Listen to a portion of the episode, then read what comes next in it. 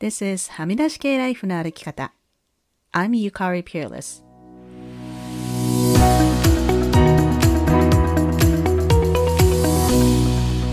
周りが決めた道からはみ出して自分だけの生き方をする人を応援するポッドキャスト。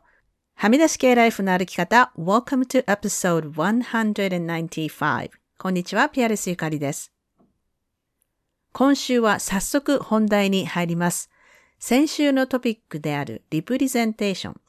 日本語では表彰と言いますが、に関して先週のエピソードでもツイートを紹介した俳優の松崎祐樹さんをゲストにお呼びして、今週はリプレゼンテーションについて、そしてマイノリティの表彰などについていろいろお話を伺いました。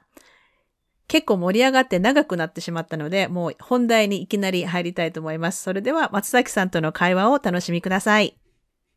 今週のゲストは松崎ゆきさんです。どうぞよろしくお願いします。よろしくお願いします。えっ、ー、と、あの、これ最初に私言っておきたいんだけど、私はあの、密かに松崎さんのファンで、ツイッターを始められる前から多分私はどこかでブログやってらっしゃいましたよね。やってましたね。あの、2000年から2013年まで13年間やってました。だだから多分そのブログを私どこかで見た記憶があって、だから一時期なんかブログをフォローしてたんですよ。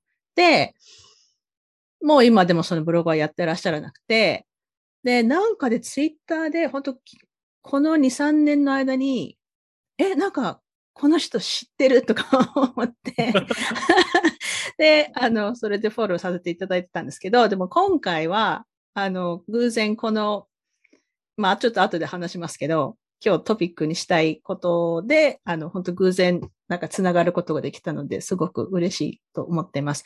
えっ、ー、と、じゃあ最初にまず、あの、簡単に自己紹介をお願いします。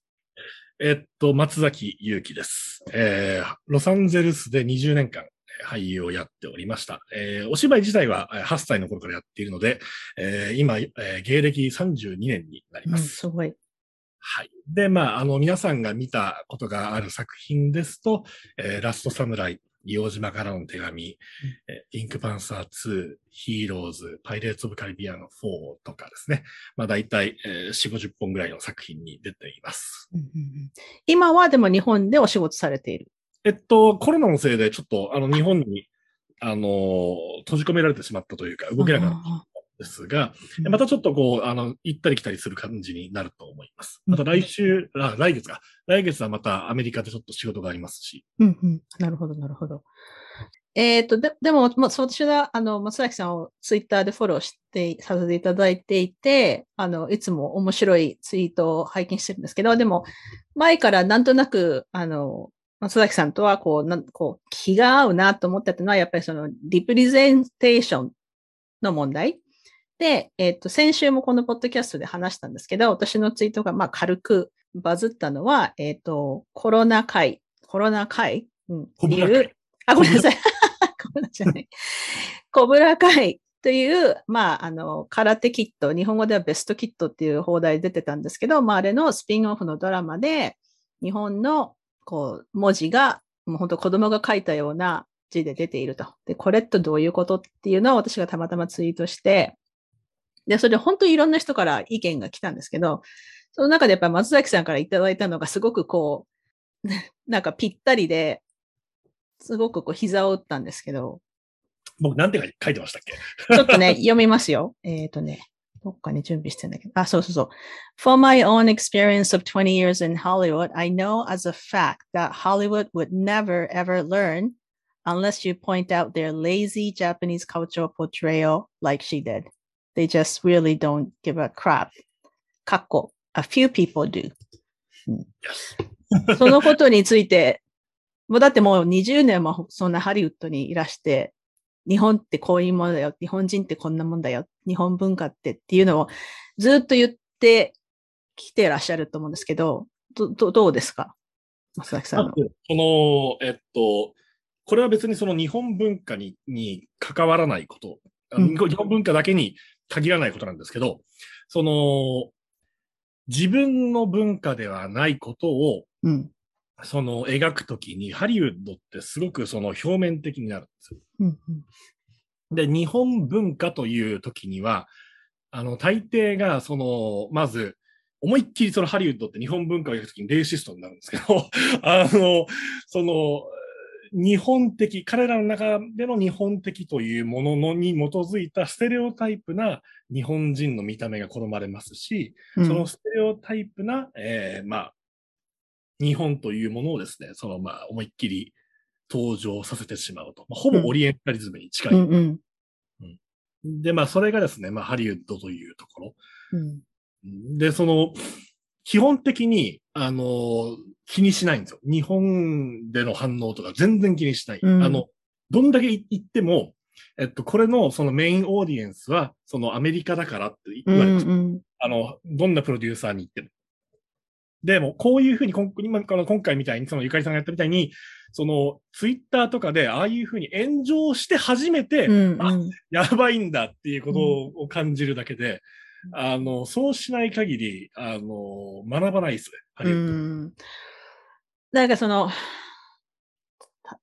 例えば、まあ、いろんな例をツイッターで教えてもらったんですけど、一つ、ちょっと今パッと頭に浮かぶのは、えっと、サインフェルドの、あの、まあ、あれはコメディなんですけど、で、もう、それも昔のコメディだし、なんか日本人、あの、誰だっけ、あの人。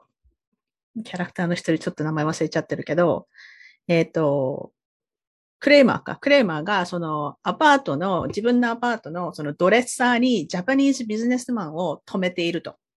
で、それで家賃を稼いでるんだっていうところがあって、で、引き出し、タンスの引き出しを開けると、中に日本人のビジネスマンが、なんか、お休みって言ってお休みっていうやってるんですよ。で、やっぱ、だからそれ、なんかそういうのって、なんか、何ていうのかな、炎上とはまたちょっと違うっていうか、なんかそれを私はコメディとして普通にステレオタイプをこういじってて面白い。まあ今は多分ダメだと思うけど、でもその私が特に頭に来たのはそのコブラ会って本当に日本文化が結構中心に入ってるドラマじゃないですか。空手とか、ミスター宮城とか、そこでなんでちゃんとやらないのかなっていうのがすごくイライラしたんですけど、まあ、だからその、作ってる人に、その、うん。その部分の配慮というか、リスペクトというものがないという。う。んうん例えばもちろん、あの、あの、パット森田さんはものすごくやっぱりうんうん。日本文化にリスペクトがあった人ですし、あの、やっぱそこの部分がその違うと、もちろんその、いわゆるレプレレプレゼンテーションというものが、あの、行われなくなってしまうというう。んで、そういろいろ考えて私も、結局行き着いたのはやっぱりなんかその、なんか they don't care。だから彼らにはどうでもいいんですよ。で、その、ケアすることって結局教えられないし、強制もできないじゃないですか。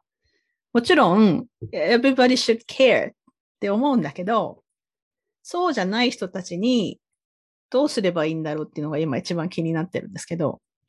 えっと、まあもちろんそのそういうふうに、今回その、えやられたように、あの変なものがあったら変だっていうことはまず大事です。うんうん。で日本、あの、僕、とある超大物のハリウッド、えープロデューサーにですね、あの、プロデューサーと話してて、で、その、そのプロデューサーは、あの、中国での、えー展開というか、中国で映画を興行する上で、えーどれだけその、えー気を使わなければいけないかって話をこう語ってたんですよ。うん。で例えば中国国民に配慮して、あの、えー刺激しないようにえーしなきゃいけないし、あの、えー描き方もちゃんと気をつけなければいけないって話をして、で、そこで僕が、そのプロデューサーって前に、日本人をステレオタイプに悪人として描いたことがあるプロデューサーなんですよ。ほう。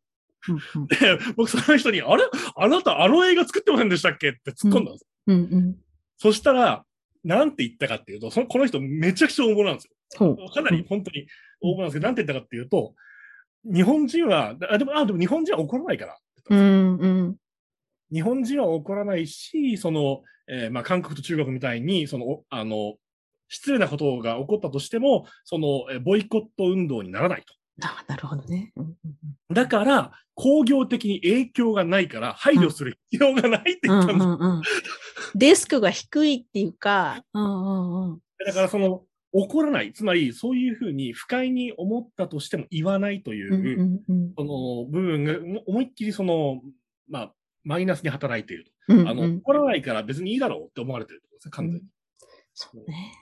そう、だから結構いろんなコメントが来た時も、あの、え、なんかもう慣れちゃって、いつも笑ってますっていうコメントも結構あったし、その、なんかその、なんか変に悪循環になってるっていうか、その日本人が声を上げないから、そんな変なリプレゼンテーションがあって、それがあっても結局また日本人はまた変な日本人が出てるよみたいに、で結局何も改善されないこの悪循環っていうのがあって、あの、多分、その、なんか、よくそういうふうに、あの、気にしないとか、まあ、あの、面白いとか言ってる人がいますけど、そういう人たちって結局、多分、外国に出ていかない人たちなんですよ。うーん、なるほどね。だからそのステレオタイプの描写がどのように実生活に影響を与えるかってことに興味がない人たち。うん、うん。あ、そっか。うん、うん、うんだからどうでもいいんですよ、その人たちも。うん、うん。あの。別に自分の世界に関係がないことなんで。うん。でも僕たちみたいにその外に出ている日本人は、その影響をもろに受けるので、うんうん。受ける、受ける。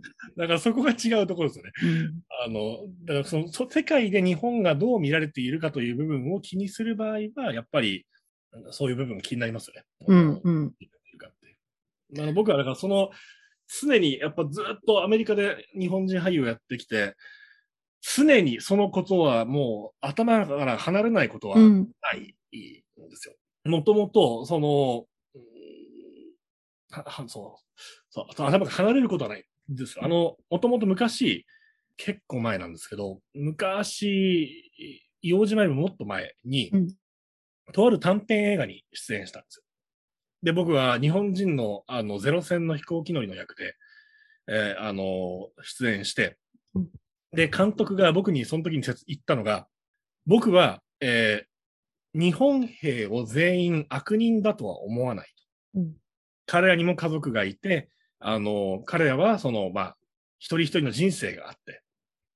で、その、まあ、あの、悪人ではない日本兵を頭に血が上ってしまったアメリカ人の将兵が撃ち殺す、その理不尽を描きたいんだって言ったんですよ、僕。うん、うん。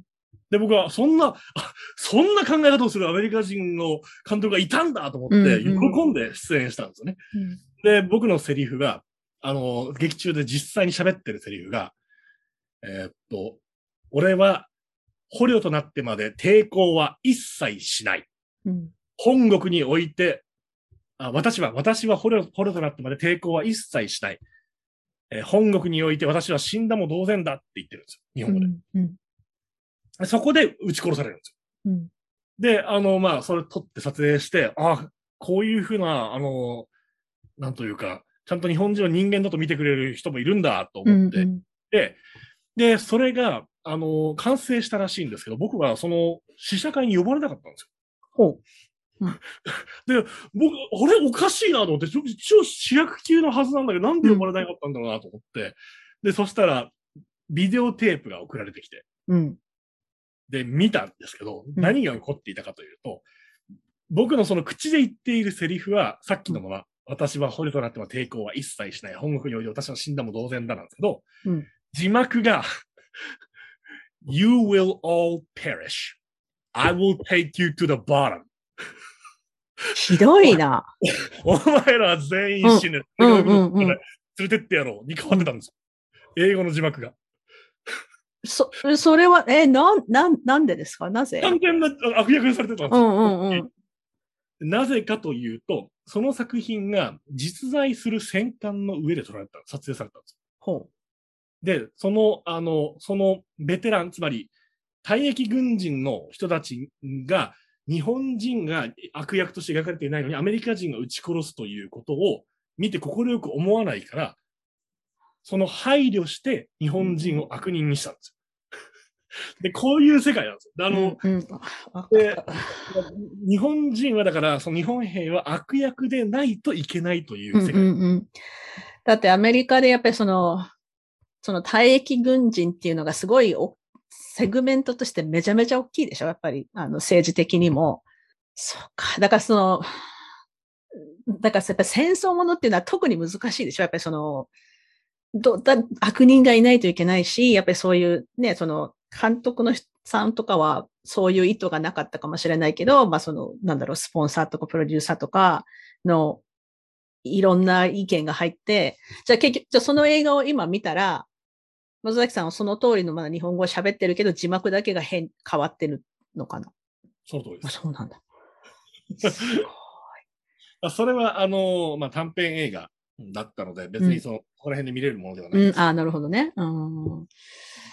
いやうん、それだから普通の映画だったらありえないし、私がもしそういう、本当に、その辺のネットフリックスとかの映画でそういうのがあったら多分、私は黙ってないと思いますけど。でだから、だからその、まあ、硫黄島からの手紙という作品、うんうん、見ました、見ました。本当に僕にとって重要な作品だったんですよ。そういうふうな世界で、あのー、昔の日本人は人間として一切見られないという世界でしたので、で、まあ僕の、あの、僕の祖父は、まあ普通日本兵だったわけで、うん、で、そのシベリアに4年間抑留されて帰ってきた人なんですけど、うん、自分の本当、祖父の世代、祖父たちをまあ人間として見てないというのがハリウッド。ですね。うん、で、まあだからその硫黄島からの手紙で、そのクリント・イーストウッドが日本人をただの人だというふうに、に描いたことっていうのは本当にそのハリウッドの歴史の中で本当にそんなことが起こ起こりうるのかっていうぐらい奇跡だったという作品なんですよね。で実際その後に、硫黄島からちょっとこのハリウッドの映画人も少し気をつけるようになった感覚があります。本当ステレオタイプな、ただの、あの、スター・ウォーズの本当帝国みたいな感じじゃなくて、うん、あの、もしかしたらに、もしかしたら悪くない日本人もいたのかもしれないなっていう、うんうん、あの、だからまあ、本当90、99%はまだ悪のままなんですけど、1%だけ、うん、そうじゃない人入れてみたいっていうことが。うん、そうね。そうで、やっぱりその、は、例えば本当、それこそ今、今コンテクスト的にハリウッドの話をしてますけど、ハリウッドでやっぱり日本人の役っていうと、やっぱりその戦争映画での兵隊とか、あとはなんだろう、日本の本当ステレオタイプの役っていうと、本当それこそヤクザとか、しか今までは本当にそういう役しかなかった。それこそ侍とか。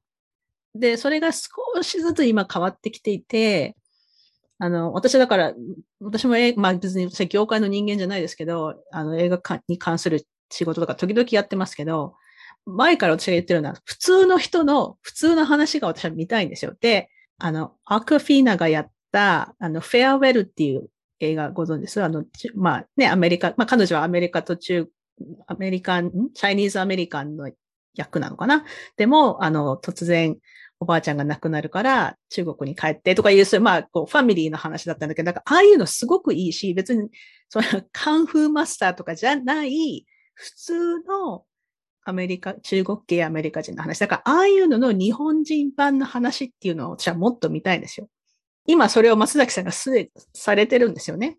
あの、モザイクストリート。あ、モザイクストリート。うん、モザイクストリートの話を。モザイクストリートは、あのちょっとまあ、あの、コンセプト的には、あのアメリカの話ではないので。うん、あ、そっか。うんうん、そうですね。あのまあ、日本でマイノリティと呼ばれる方々、まあ、あのレイシャルマイノリティ、セクシャルマイノリティ、そして障害を持った方々が、そのメディアにおいて、今まさにおあのおっしゃったように、普通の人として描かれてないんですよ。うんうんうん、一切。本当全く。必ずその描かれるとしたら、あの、悲しい役。うん、あの差別を受けて悲しい役とか。で、あとその、そうですね。もう、描かれ方もその、当事者じゃない人が書いてたりします、ねうんうん、あの書いてたり、監督したり、役者やったりしますので、全くその当事者を、その、えー、反映できていない、レプレゼントできていない描かれ方を、まあ、されているという現状があって、で、あの、恐ろしいことに、その、日本の、その、業界人も、見てる人も、あの、今日本がそういう状態である。つまりその、マイノリティのレプレゼンテーションがされていないという状態であるということすら知らなかったんですよ。うん、気づいてなかった。気づいてなかったんですよ。で、それで僕、あの、一昨年の9月かな？に、そのツイッターで、それはおかしいんですよと。うん、例えば、ストレートの役者がゲイの役をやって、うん、で、まあ、それを、その、ストレートの役者がやることを宣伝に利用して、うん、で、実際に業界で、そのにいるまあ本当少ないんですけど、そのオープンリーゲイの役者さんは、にはチャンスをあげない。うんうん、ということをやっていて、うんそれはおかしいと。それは、うんあの、言論不一致だと。自分たちは、えーその、えー例えば、セクシャルマイノリティの人たちへの差別をやめましょうと。社会に受け入れてあげましょうとかいうメッセージを映画という作品を通して発信しているにもかかわらず、自分たちはその業界の中で不当な扱いを受けている、そのえーマイノリティの俳優を起用しない。うん。うん。これはその、ただあなたたちはその差別の構造をただお涙ちょうだいの映画のために利用してるだけじゃないかっていう批判をしたんですよね。うんで、その時にすっごくそれがツイッターでバズって、うん。で、ものすごい数の人がリツイートとかいいねとかをしてくださって、うん。で、そこから、あの、その時はまだ半分ぐらいの人は、あの、当事者の方々であっても自分は気にならないって言ったんですよ。うん。うん。あの、自分は、あの、自分はゲイですけども、全然気にならないって書いてて。で、まあでもそれに対して僕がだから今、気にならないって言ってますけど、その今の日本の、えーえー例えばゲイを描いた作品というのは、その差別的な構造のもとで作られている作品なんですよっていうことをですね、説明したりとかしてですね。うん。うん。そこから少しずつ、あの、論調が変わってきたというか、うん。あの、あ、おかしいんだっていうことを多分、皆さんに気づいていただけたような感感触があって、うん。そこからその、またかと、そのまた、その、えーこのレプレゼンテーションの機会をまたマジョリティ側の人間が奪っていくのかっていうことに対してうん。不満を持つ人がどんどん増え始めて、うん。で、あの、今、今もう、こそこから1年半経って、もっとか、えー、1年、うん一年半、1年半ぐらい経って、今、そのもう、ツイッターとかで、その日本でそういうレプレゼンテーションを一切その配慮されていない作品が出出ると、今炎上するじゃないですか。うん。うん。うん。そその、こういう状態になったんですよね、ようやく。でも、まだ、その業界側の方は、その、これまで本当何十年間にもわたって、その差別的な構造を続けてきたので、そのどうやったら、その、修正できるのかとかわからないんですよ。その、あの、どうすればいいのかわかんない。その、うんマイノリティの俳優を起用したら怒られる。起用、その、マイノリティの話題をすると怒られるんで、まあ、手がつけられないし、うん。うん。その、起用するにもどどうやって使ったらいいのかわからないっていううん。状態。で、それで、いや、だから、あの、そんなに難しい話じゃないんですよ。うん。この、あなたが、あなたたちがその偏見に基づいて書かなければいいだけです。うん。うん。それにこの役を書いて、その役をそのまんま上げればいいだけなんうですよ。っん。うん。ていうことを、その、まあ、えーまあ、アドボケイト、つまり、その皆さんに知ってもらうために、うんこのモザイクストリートを作って、実際にそれがどういうふうなものになるのか。うんどれだけ本当に違和感がないのかっていうことを、その、あまあ、実実感してもらおうとうん思って、まあ、作ったのが、そのモザイクストリートなんです。でうんだから、その、えっ、と、主人公の3人はトランスジェンダー女性の、えー、高則と、レズビアンのまゆみと、あと、えーと、ミックスルーツの、えー若葉っていう3人が主人公。全員3人ともマイノリティなんですけど、うん見たらわかるんですけど、最初の2分ぐらいでその意識がなくなるんです。うん。うん。うん。もうどうでもよくなるんですよ。その、うんこの人たちがそのマイノリティだろうがどうか。もうそれよりもストーリーの方がストーリー、うん。うん。うん。そうえそれが本来あるべき姿なんですよ。うん。うん。それ、それこそが、マイノリティの人が社会に受け入れられた状態なんですよ、うんっていうことを実際に、その、体験してもらうために、まあ、作ったってことですね。あれは、えっと、コンセプト、なんだっけ、プルーフオブコンセプトって書いてありましたけど、あれは、あの、な本編っていうか全部作る予定はあるんですか？それともあれは本当その、本当にプルーフオブコンセプトだったのないことはないんですけど、優先順位が最初から決まってて、あの、それは優先順位が低いんですよ。うーん、なるほど。もともと、あの、本当最初から僕、その、出演する人たちにも、あの、監督さんにもずっと最初から言ってるんですけど、この作品は、その日本の業界のこの構造というか、その、日本の業界のやり方自体を変えるためのツールであって、うんうんうん。なるほど。この作品をできるだけ多くの人にばらまいて、で、その意識を変えることがうん、この作品の第一目標であり、うんで、しかもその日本のスタジオとかテレビ局の人たちに見てもらって、うんあ、うちもこういう作品作りたいですって言わせる？うんうんうん。これが目的だ。なるほどね。うん。で、その、なんで、なんでかっていうと、その、スタジオとかテレビ局が、あの、モザイクストリートも見て、あれちなみに僕がすべて、その、セルフファンディッドで、その僕が全部出し、全額出してるので、うん個人の所有物なんですよ。ああ、なるほど。はい。つまり、どっかの会社の所有物じゃないんです。うんうんうん。つまり、モザイクストリートをどこのテレビ局に持っていくか、スタジオ持っていくかっていうのを僕が一存で決められるんです。すごい。うんということは、その、あの、日本のスタジオとかテレビ局が僕のところに来て、うちでやりませんかっていうふうに言わせれば、うんその瞬間にそのスタジオとかテレビ局は、あの、そのダイバーシティというもの、つまりダイバーシティに富んだ作品を、あの、作りたいです。うちたち、自分たちも参加したいですって意思表明をしたことになるんですよ。うんうん。これってすごく重要なことで、この意思表明をした時点で、僕のこのモザイクストリートがどのスタジオに決まろうが、うんそのテレビ局は勝手に自分たちでモザイクストリートのような作品を作り出すんですよ。うんうんうん。作りたいと思ってしまった時点で。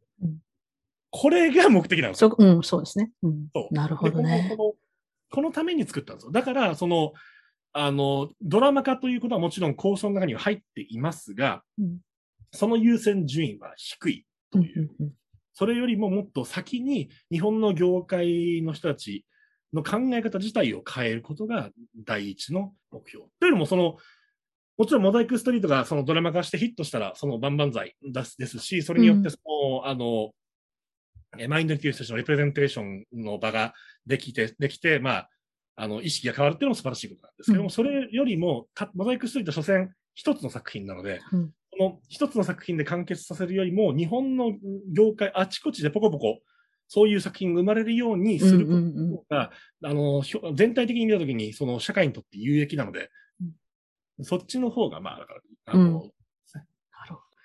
いや、あの、モザイクストリート本当に、あの、普通にお、普通に面白い、あの、作品なので、皆さん、あの、後でリンクを貼っておきますので、皆さん見ていただきたいん普ですけど通に面、白い。あの、あの、だから、この人、な、なんか、なんでこの人が出てるのとか、そういうのが本当すぐ消えちゃって、本当ストーリーに引き込まれるようにできてるから、あの、本当すごくいいと思いました。あの、本当に何の変哲もない、何の変哲もない探偵ものの台本書いただけなんですうんよ。ちなみに僕が。いや、あのなあの、見てて普通にえ先が気になると思っちゃったから、これ、この後どうなるのって 思ったね。やっぱりその、だからやっぱりこう、なんていうのかな。そういうステレオタイプとか、その見た目とかにとらわれちゃう人だったら、やっぱり、え、この人黒人なのに日本語喋ってるとか、そういう、そういう変な感覚が、あの、す全くなくなる。そうなんです。うん、いいと思いました。やっぱりそのステレオタイプっていうのが難しくて、私はステレオタイプっていうのはある程度の真実が入ってるからステレオタイプだと思うんですけど、やっぱりそのお芝居とかドラマとか映画にそればっかりでき人を起用するっていうのもあのおかしいじゃないですか。日本人が出てきたらもう本当それこそ悪者かヤクザか、あのよく言われるのはあのムスリム系の人が出てきたら絶対テロのなんか犯人とか、そんなんじゃなくて、こう、あとまあそのゲイの人が出てきたら、こうすごいこう、なんかキャピキャピしてるとか、そういうんじゃなくて、例えば本当黒人で日本語を話す人なんだけれども、それはストーリーに全く関係がない風に出てくる。で、この人は見た目、多分トランスジェンダーだけど、その人がトランスジェンダーっていうことは、そのストーリーに全く関係なく出てくる。っていう、やっぱりそういう作品が今すごくまだまだ少ないですよね。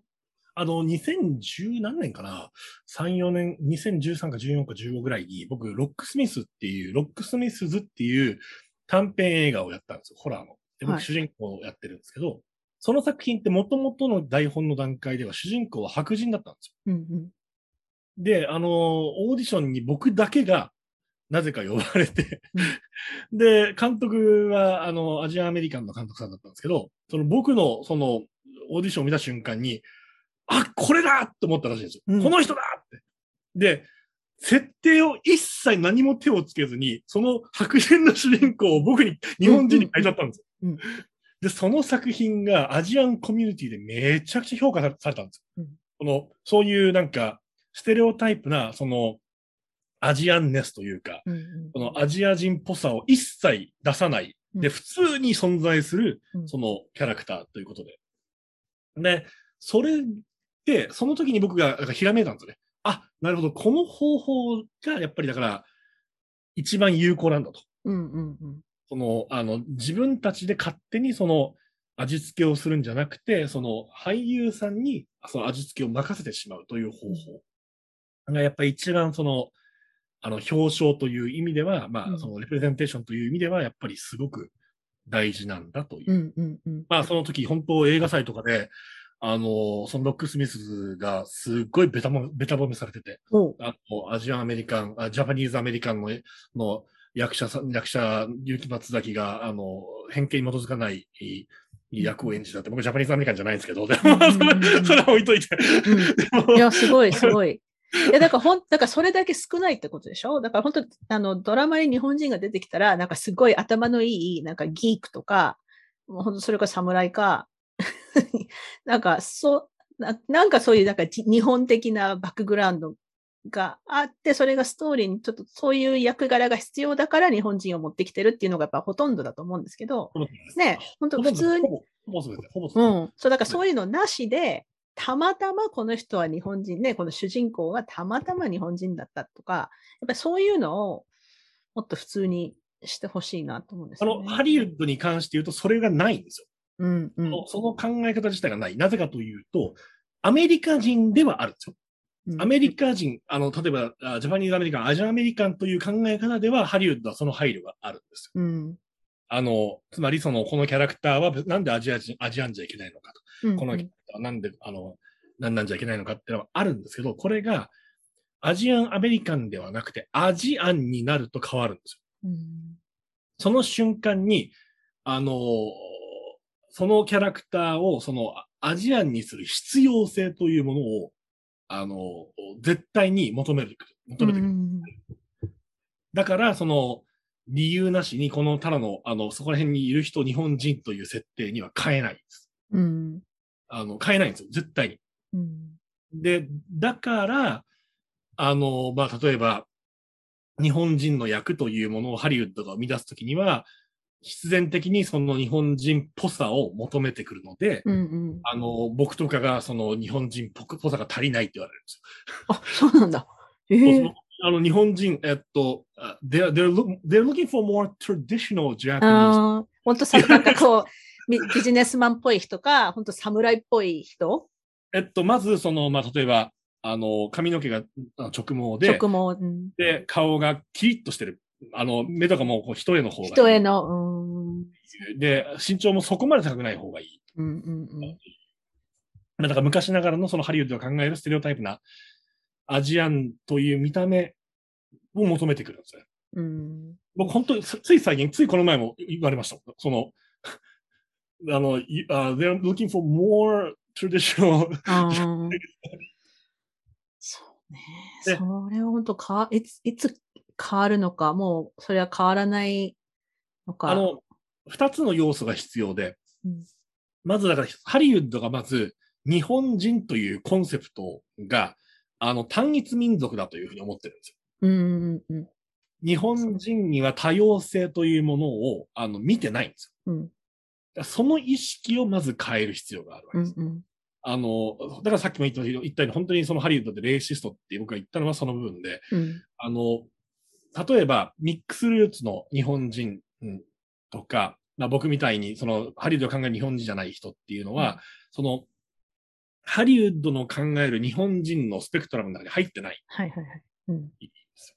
で、これを、だから、この意識をまず、えー変えてもらう。うんつまり、その、肌の色とかではなくて、文化で、文化でちゃんと、その、あの、日本というもの、日本人というものを、えー描くようにする。うんうんうんで、その、その部分ですね。本当に、ぶぶっちゃけその国籍も、その人種も僕は関係ないと思っている。うん。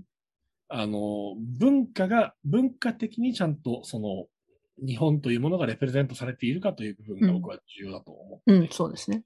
うん。で、それをじゃあ今度じゃあそのハリウッドの意識をじゃあどうやって変えるかという部分ですけど、そこが、だから日本からそういう多様な日本を、えーハリウッド、世界に向けて発信しないと変わらないと思ったんですうんうんうんよ。で、日本もだからその多様性というものが、えーメディアの中では全く、あの、表現されていないので、うんそうですね。あの、逆に、逆なんですよ。本当日本の映画人って、世界に受ける作品を作りたいと思った瞬間になぜかハリウッドの考える日本人の方に行っちゃうんですよ。うんうんうん。あの、逆に迎合するんですよ。そっち側に、伝統的な感じ、あの、うんうんうんこういうのがハリウッド好きでしょ？あのうん、黒髪ロンロングはいはいはいはい。が わかる。好きでしょ？っていうふうに、その、行っちゃう、逆方向に行く。うん。あの、うんうん。で、それによって何が起こるかっていうと、日本人がそういうものをハリウッドに出してきたから、ハリウッドは、まああ、やっぱり、うん。やっぱり日本人っそうなんだ。本ってそうだよねってやっぱりなっちゃそうう。なるほどね。これが、その、だから本当、レプレゼンテーションの責任。うん自分がどういうものを世界に出していくかということの責任になってくるんですよ。うんうんそれが、その、これからの、その、未来のその自分たちの見られ方というものを形作っていくわけですから。うんうん。だから日本の映画人もその責任があるんですよ、う実は。んうん今の日本、その、ハリウッドのその日本描写が、あの、全然改善されてないっていうのも、その一端は、だから日本の映画人にもあるってことですね。なるほどね。いや、もう、あの、うなずきまくって首が痛くなる感じなんですけど。いや、もう、あの、おっしゃる通りだと思います。で、私は日本の映画業界のこと全然わかんないですけど、でも、そそれこそこっちの、こっちっていうのはそのアメリカとかカナダとかの映画業界でもそんな感じだから、日本はもっとガチガチでしょ？それこそ変えるのが難しそうな印象があるんですけど。今回モザイクストリートをまだまだこれからなんですけど、その、とある日本の大手スタジオの、あの、映画スタジオの、まあ、プロデューサーに見てもらったんですよね。で、すごくまあ気に入ってくれてて。で、日本のそのまあ大手スタジオで作る、作品を作るときに数字しか考えてないんですよ。うんこの、この映画、えーこれは原作が何十万本売れていて、原作が何十万冊も売れていて、何百万、えーまあ、漫画とかだったらその本当1億冊とか売れてて、で、その海外でもこの原作が、えー結構知名度があって、で、その主演にはこの人気のあるアイドルをし起用し、起用して、だから売れ、売れるはずだと。うんうんというような作り方をしていると。うんで、これが本当にだから、そもそも作品の中身、その映画としてのコンテンツを一切重視していない状態で、その企画がどんどん進んでしまうと。うんうんうんでこの状態だから、その当然のようにそういうマイノリティへの配慮というものなんて一切意識がない状態で作品が作られていく。うんで、企画段階でもう大体のそのキャストとかも決まってるので、うん最初から。そうですね。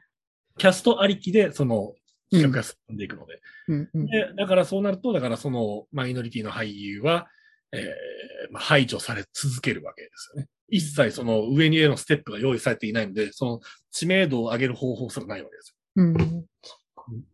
で、じゃあどうするのかってことなんですけど、うんその、誰かが、あの、モデルケースにならないといけないんですよ。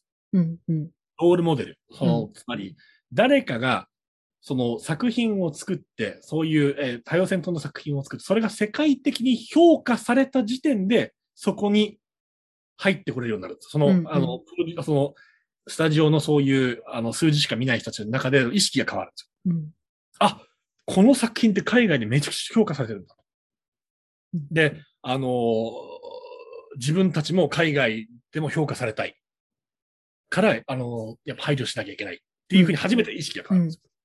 だから、モザイクストリートのその再生数が実は非常に重要になってくるんですよ。うんうん今まだ2000回ぐらいで、これからまあちょっとまだ、あの、メこれからメディアのインタビューとかが用意されてるので、うん。あの、記事とか用意されてるので、これからまあ数字は伸びていくんですけど、うん。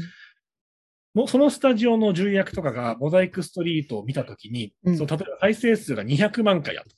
で、コメントがあの2000コメントぐらいあると。うん。で、海外から絶賛の声がこうたくさん入ってるっていう状態であった場合、その時点でその重役の人は意識が変わるわけです。ようんうんうん。そうですね。で、これが500回とかだと、あ、な、あ別にその、あの、別にどうでもいいやってなっちゃうんですよ。うんうんうん。いや、じゃあもうみんなで頑張って再生回数を上げましょいや、本当に、本当に重要なんですよ。実う。は本当に、うんあの、再生回数がですね、本当に重要で、うんできるだけだから多くの人に見てもらえれば、か海外で見てもらった場合、あ、日本って意外と多様なんだっていうふうに、うんその海外の人たち、海外の映画人の意識も変わりますし、日本の視聴者に見てもらえた場合、あ、こういうの確かにないわ、見たい。もっともっとこういうのが増えてほしいっていうふうに、に、その、今までなかった、その意識というものが芽生えたりしますし、その日本の映画人が見たら、あ、確かに自分たちはこういうことを一切してなかったと。これからは、えーキャスティングをする際にはこういうふうなことをを考えながら役をですね、そのキャスティングしていった方がいいなというふうに意識が変わっていく。うんだからそのうん見てもらうだけで、えーその人の意識を変えることができるものですし、で、その結果的にたくさんの人が見てくれたら、そういう数字しか見ない、あの、うん。本当あの、なんだろうな、そういう人たちも、えーその流れに乗ろうとするっていう。うんうんうん。結果的に日本の映画、産業の中のそのキャスティングのやり方が変わってくるという。うん、だからこれはですね、ちょっと、あの、モザイクストリートを使ってやりたかったことなんですよね。うんうんうん。いや、面白い。あの、応援してますので、みんな皆さん見てください。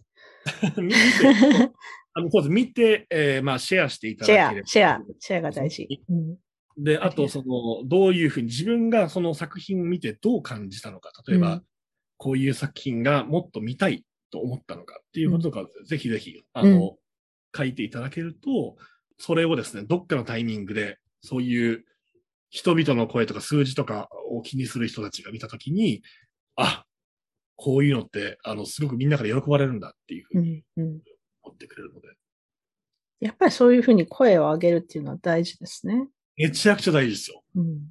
あの、本当。うん、私もあの黙らない女でやってるので、あのすごい松崎さんにはこう似てるものを感じるんですけど、声を上げる人っていうことで、あの応援してますので、皆さんぜひぜひ。でもまあ僕、僕は結構、結構その、まあ、業界の中では、台風のような人って呼ばれてて、うん、台風？うん。こう、台風のようにやってきて、周りの人全員を巻き込んで、うんこうんうん。う、みんなこの大混乱に陥って、で、気がついたらなぜかこう、あの移動してた、その全員が移動してたみたいな、言われてるふうに言われていやいやいや、いいじゃない。それはあの褒め言葉だと思う。それだからチェンジメイクメーカーってことでしょ？でもだから台風に巻き込まれてる人たちはみんなだからすごいことだったことよ。あの、うわいやいや、勢いで巻き込んで変えるっていうね。あーでもあのの、まあ、あの、まあ、僕自身はだから、その昔から、そのレプレゼンテーションということに、やっぱり本当に敏感で、うんうんそれを間違ったレプレゼンテーションが生む、その、被害者でもあったので、うん。うん。あの、やっぱ、それは、ちょっと引けない部分だったりするんですよ。で、うん。僕って実は、その、よく作品をめちゃくちゃ選ぶんですけど、あの、オファーとかがあって、うん。例えば、あの、700万円でこの役を演じてくれないかっていうオファーがあっても、その描き方が、その明らかに悪意がある。うんうん日本人はその、悪く描こうとしてる作品だったら普通に蹴るんですよ。うんうんでも、時々危険だって分かってて、あえてその入ることがあるんですよ。うんで、なぜかというと、映画とかテレビって自分が参加しようがしまいが作られちゃうんですよ。うん。その作品はだから出ちゃうんですよ、世に。うんで、たじゃあ、その時に僕考えなきゃいけないのは、あ、これやりたくないなと。その、ま表その、レプレゼンテーションの観点からやりたくないなと。でも、もし、じゃあ僕が参加しなかった場合、どうなるんだろう。うんうんその、誰がやるんだろうと。うん自分が参加して、その参加した後に改善する、その、えーレプレゼンテーション、描き方を改善することで、その、も僕が参加しなかった場合よりも、表彰、そのレプレゼンテーションを良くすることができるのであれば、たとえ自分が結果的に、その日本人から変な言い方をしやがってっていうふうに、に批判、批判されたとしても、うんその、えー参加することに意義があるうんうん場合は実はやるんですよ、僕。うんうんわかります例えばわかります。うんあの、ニュースルームで僕、東電の広報官の役をやっているんですけど、ほう。あニュースルームっていうドラマ、HBO のドラマで、うんあの、2011年か2年か3年ぐらいに公開された作品で、はい。東電の広報官をやってるんですよ。で、この役ってすっごくやりたくなくて、うん。当時僕その日記に書いてたんですけど、まあ当時本当にすごく日本中が風評被害でナーバスになってた時期で、で、この、まあ、日本、う核汚染というふうなことを全世界に向けて、その、発信するようなエピソードだったわけなんですうね。ん。で、それをその、やりたくないなと。ものすごくやりたくないな。その、自分がその風評被害に手を貸す可能性がある。うん。あの、で、日本という国は危険な国で、あの、汚染されているというふうに、い世界に向けて発信する可能性がある、うんえー役だったんですよね。でも、その時に考えたのが、待てよと、その自分が参加することによって、もしその描写をどうにかできるのであれば、うん。で、しかもこの日本人の役も、あの、コテコテの悪役でもなく、オブラートに包んだような、そのなんというか、あの、なんだろうな、本当は悪くないんだけど、みたいな感じでもなく、うん。ただの一人の人間として描いたときに、このドラマが人気ドラマだから、その、それにより、視聴者の中での日本人像というのはどれだけ人間化されるかという、その部分、プラスの部分。と、あとそのまあ、その原発の事故、その核汚染に関することっていうのをこう天秤にかけたときに、うんこれは自分が参加した方が、この作品が世に出たときに、おそらくベターだなと。うん。うん。考えたから、そのオファーを受けたんですよね。うんオーディションをした後のオファーでしたけど。で、うんその後にその出演料ですよ。全額福島県災害対策本部に。おすごい。素晴らしい。けじめですよ。だからその、あの、自分がその、あの風評被害に手を貸す可能性があったわけですから、そのおお金をもらうわけにはいかないわうん。けですよ。うん。それだったらそのちゃんと還元しなければ、なんというか、けじめがつかないんで。うん。うん。すごいですね。うんうんうん。それはまさにもうイインテグリティっていうかね、その、言ってやっぱ言ってることとやってることが一致してる人っていうのは あんまりいないんで、いや、素晴らしいなと思いました。で、あの、偉い。数年、数年前に同じような、はあの、ことが起こって、うんあの、とある映画から主役級でオファーが来たんですよね。で、まあ、多分やったら、あの、1000万円とか、あの、うんお金もらえるんでしょうけど、その描き方が、がもう、コテコテの日本人を悪役に描いているう作品。ん。で、なんかあの、オファーがあった3日後に、あの、えっと、ちょっと言いたいことがありますって言って、うん3ページにわたって、えっと、日本人の、この作品における日本人の描かれ方っていううん報告書を作って、うん。送った送りつけたんですよ。監督とプロデューサーに。あの、この部分がおかしいと。うん。そのうん。40項目ぐらいあるんですけど、うんその、あの、この作品において、その日本人という存在は、あの、悪人であることが前提となっていて、うんうんその理由なく悪事をを行うし、で、史実に基づいてるって言ってる割には、実際の裁判記録と照合すると全く合ってない。実際の裁判ではこういうふうに描かれてるので、あなたの映画ではこうなってるじゃないですか。これうんうん。すごい。じゃないですか。で、送って、これが40項目全部直されたらやります。うんうん。そしたら何が起こったかっていうとうん、直しますって言ったんですおうん。よ。だから、僕その、くクビになるだろうなと思って、うんそのうんうん。絶対リキャストされるだろうなと思って、その、送ったんですけど、なんと向こう側は、そういうふうに描いていた、意識すらなかった。自分たちが、あの、日本人悪人だと描いてたことすら、その意識の中になくて、無意識で言いたから、僕に言われて初めて気がついた。いああ、なんか そうなんだ。や本当にやばい映画だったんですよ。本当。うんうん。例えば、あの、犬がこういたら、うんあの、うまそうだな、とか、日本人が？あの、そういうレベルの、あの、うんうんあの、本当だからステレオタイプに基づく、うん作品で。で、まあ、結果的にもしその、直したバージョンの脚本が来たら、うん僕がこの直したらやるって言っちゃったので、やらなきゃいけなくなっちうゃうんですけど、んうんうんうん。やりたくないんですけど、本当は。うんあの、でも、そしてまあ、あ、そう、もう、それ、その、条件のうちの一つが、うん僕、唯一僕のキャラクターだけ悪人として描くならやるって言った。ああ、なるほど。うんつまり僕のキャラクターだけ、その物語の中で悪人の役回りで、他の日本人は全員そういうふうに描かないのであれば、うんうんうん。しかも僕の役もなぜそういう風になったのかということのちゃんとした理由付けがされていたらやる。うんで、それを、だからそうしますって言言われちゃったので、うん。あの、もしさからその脚本がん来たらやらざるを得なくなっちゃう。え、じゃあそれ今待ってる状況なんですか？ちょっと待ってるの？お、すごい。でも、だからその、その作品が世に出たら多分僕は日本で めちゃくちゃ多分バッシングを受けるでしょうね。そのいや、でもなんかきめっちゃ気になる、それ。悪人をとして描き上がってって、あの、多分言われると思うんですけど、うんでも、そこに至るまでに、うんうんうん。まあでもそういうことですよ。だからその、あの、自分自身のその評価というものは一時的なものであって、うんそれよりもそのずずっとこれから世に残るそのレプレゼンテーションの方が重要性が高い。うん。すいやー、すごい。いやー、もう、あの、素晴らしいと思います。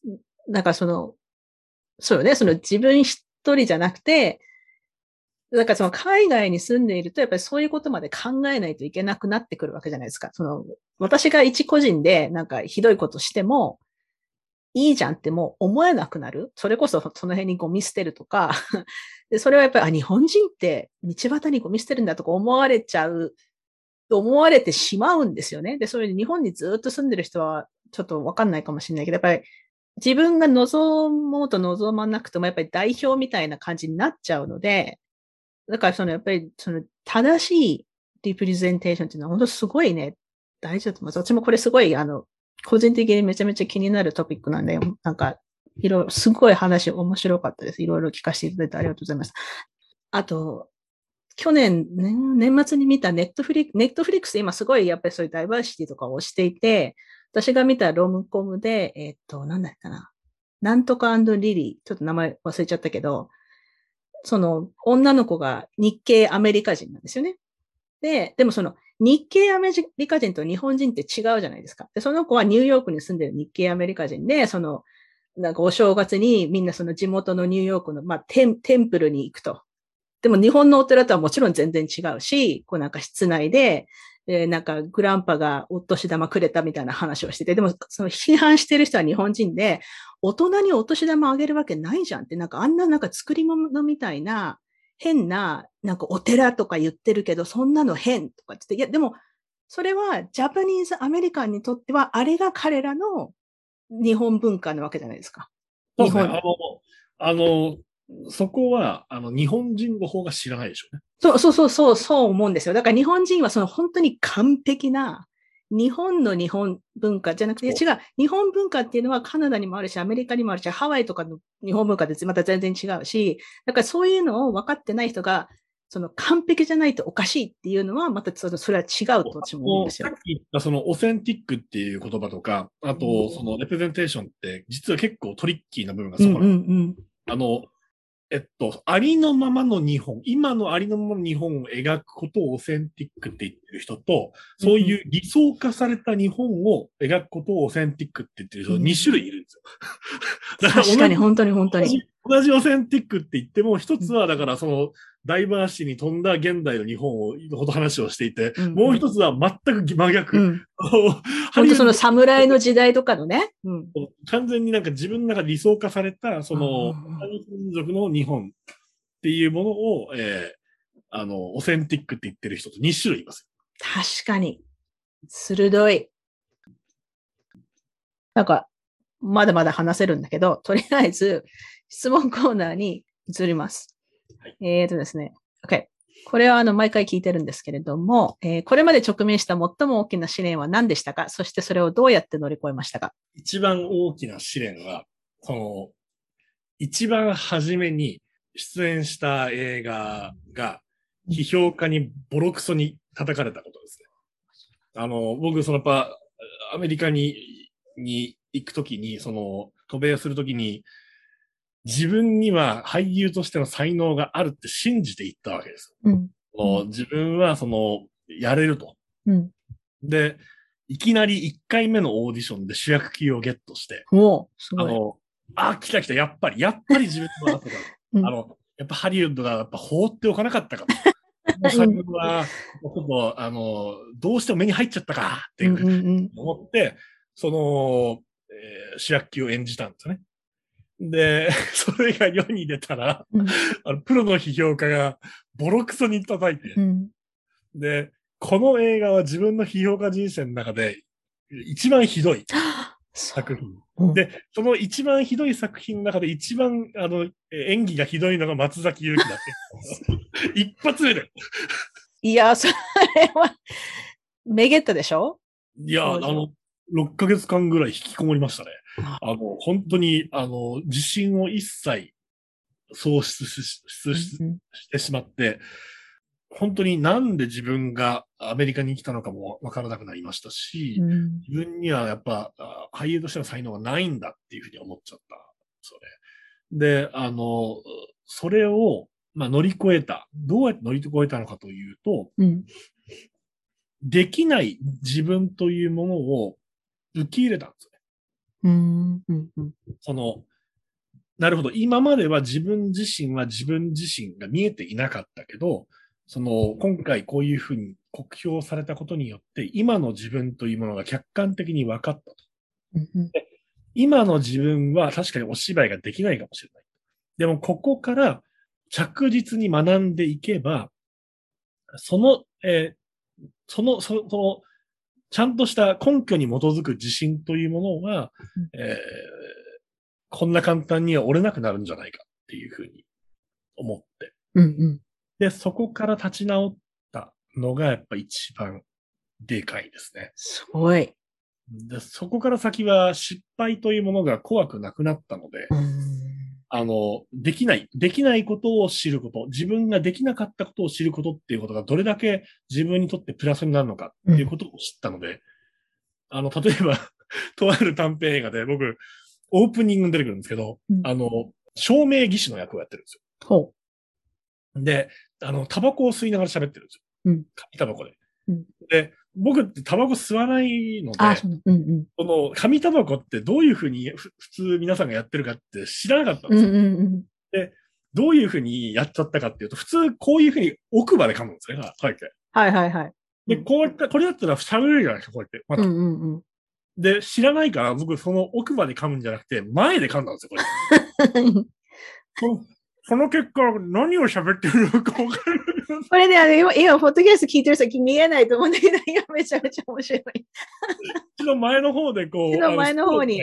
ストローみたいに噛んじゃって、それでセセリフを喋った結果、何を言ってるのか一切わからなかったの。だから、オープニングに登場するんですけど、いきなり、ほるるる、はるるるるみたいなことを言ってて、うんでこれってもう、だからもう、世に出ちゃったわけです、そのまんま。そのまま出た。え、誰も止めなかったんですか、それは。まあ、止めてないですよ。だからその、で、確かにその、めちゃくちゃなんですよ。だからそのもう、何喋ってるか分かんないレベルで。でも、自分的には、あ、よかったと思ってるんですね。うんあの失敗してよかったなと。うんうんうんあの、ちゃんとこれからは気をつけるようになるから。うんうんそう、あの、そう、映画って、映画とかテレビって一生消えないので、うん。そうですね。うん。そうあのね。、だから、悔いてもあんまり仕方がない。なるほどね。うん、いや、すごい、あの、勉強になります。ありがとうございます。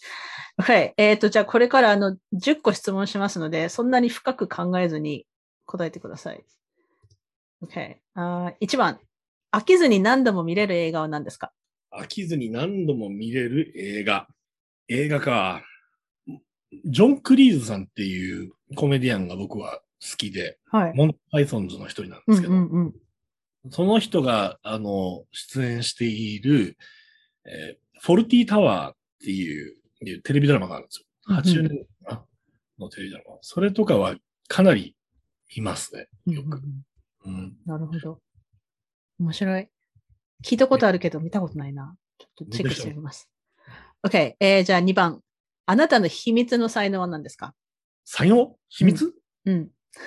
あ僕、あの、イラストレーターでもあります。あ、あそうなんですか？へえ。あの、あの、本当2000年ぐらいに流行っていた、侍魂っていうブログがあって、あのうんうんうん。レースのブログで。で、そこで先行者っていうロボットが流行ったんですよ。あの、アニメでなんか、あの、本当に可愛い見た目をしてるロボットなんですけど、それが、あの、その時に、その先行者が日本で大々的にヒットした理由っていうのがあって、それがその先行者が中華キャノンって言って、まあなんかそのビームを撃つえー自負アニメがあって、うんでそれがもう本当インターネット上で、あの、大爆発して当時。うんうん知らない人はいないレベルで。うんで、うんその自負アニメを作ったのが実は僕なんですよ。あ、そうなんだ。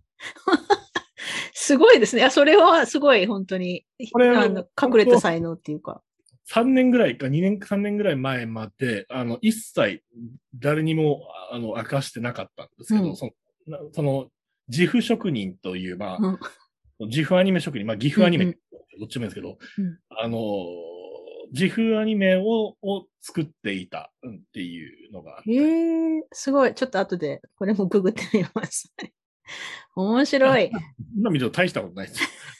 あとそのなんか、あの、当時、あの、まだ多分、日本人は、その中国の、あの、技術力というものをかなりやっぱり甘く見ていて、うんで、それによってその、その先行者をちょっとやっぱり、あの、嘲笑するような、あの、雰囲気っていうものも確かにあったことは否めないですし、で、今では完全に逆転されちゃってる。うんうんうんあの、だから、その、まあ、今見るとあんまり笑えるものじゃないかもしれないあ、ですそうなんだ。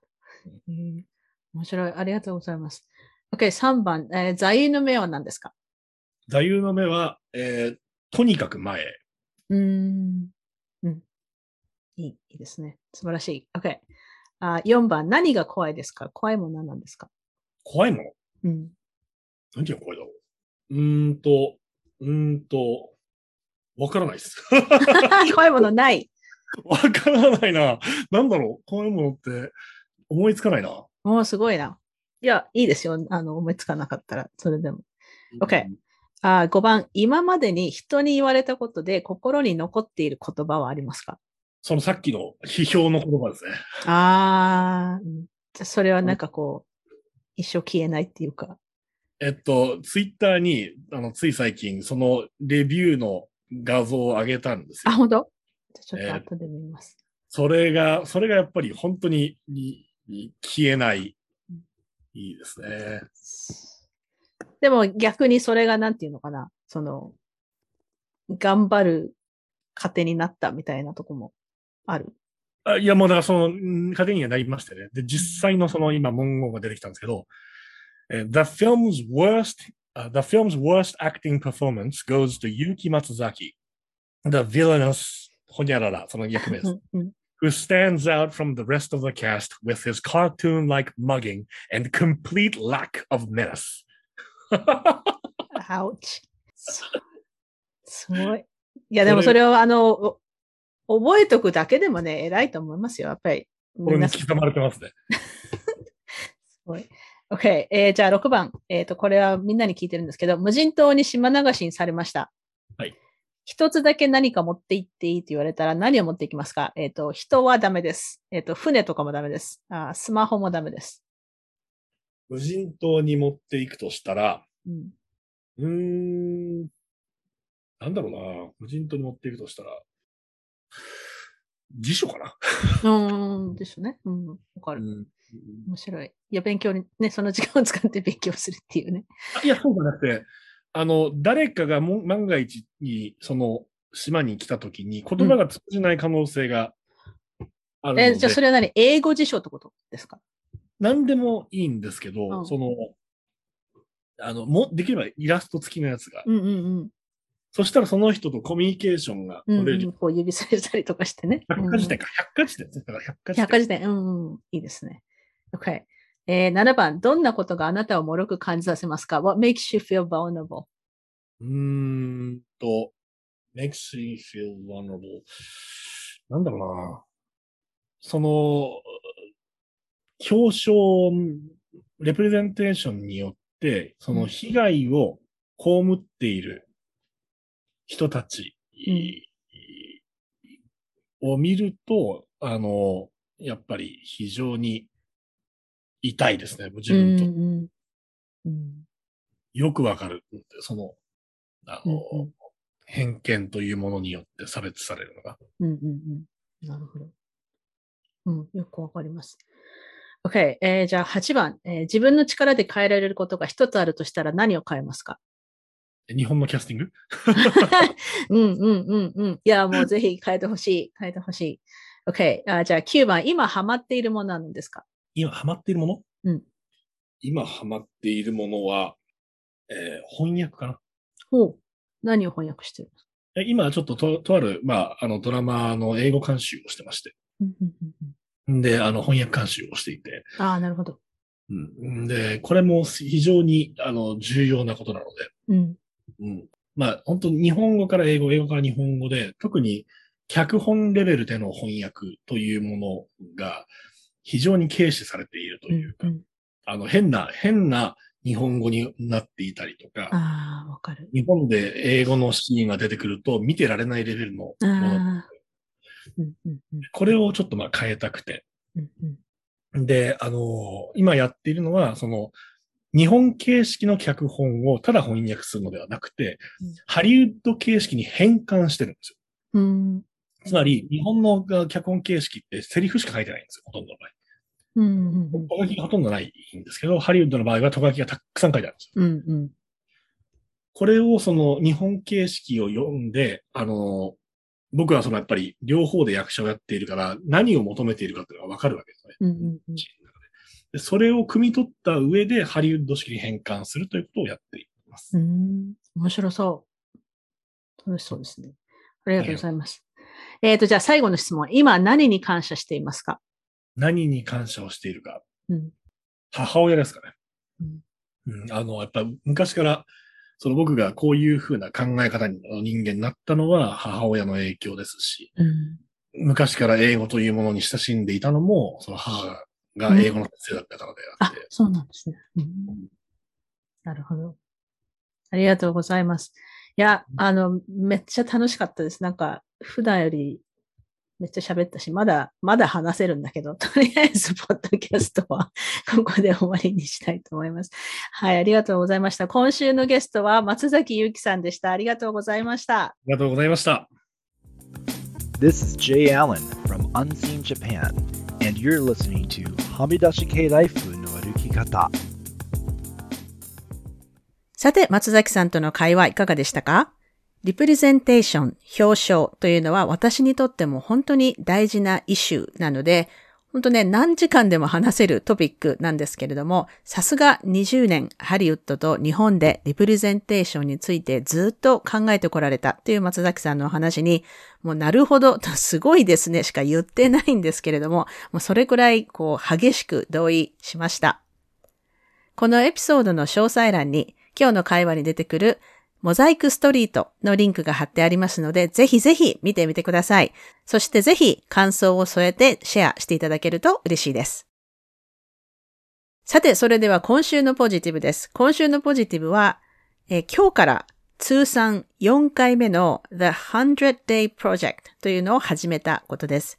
100日間毎日クリエイティブなことをやってインスタに投稿しようというもので、この数年はパンデミックのこともあり、ちょっとお休みしていたんですけれども、今年から久しぶりに参加します。私は水彩画をやるので、まあ毎日投稿しますので、ぜひよかったら私のインスタをフォローしていただけると嬉しいです。今ね、結構忙しいので、まあ正直毎日できるか不安なんですけれども、まあ一日できなくても、また翌日できればいいかと、まあ完璧は目指していませんので、ぜひサポートしていただけると嬉しいです。それでは今週もお聞きいただきありがとうございました。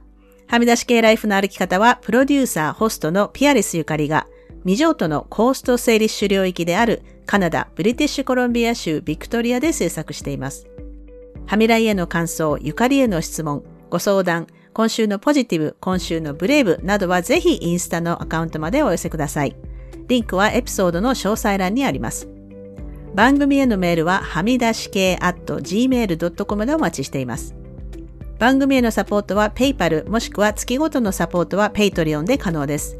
いつもサポートしてくださっているパトロンの皆さんありがとうございます。番組のスポンサーは随時受け付けておりますのでぜひお問い合わせください。またニュースレターも毎週サブスタックにて配信していますのでぜひ詳細欄からご登録ください。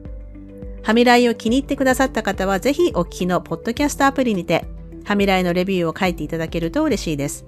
レビューを書いていただいた方には、はみらいステッカーをお送りしますので、住所を教えてください。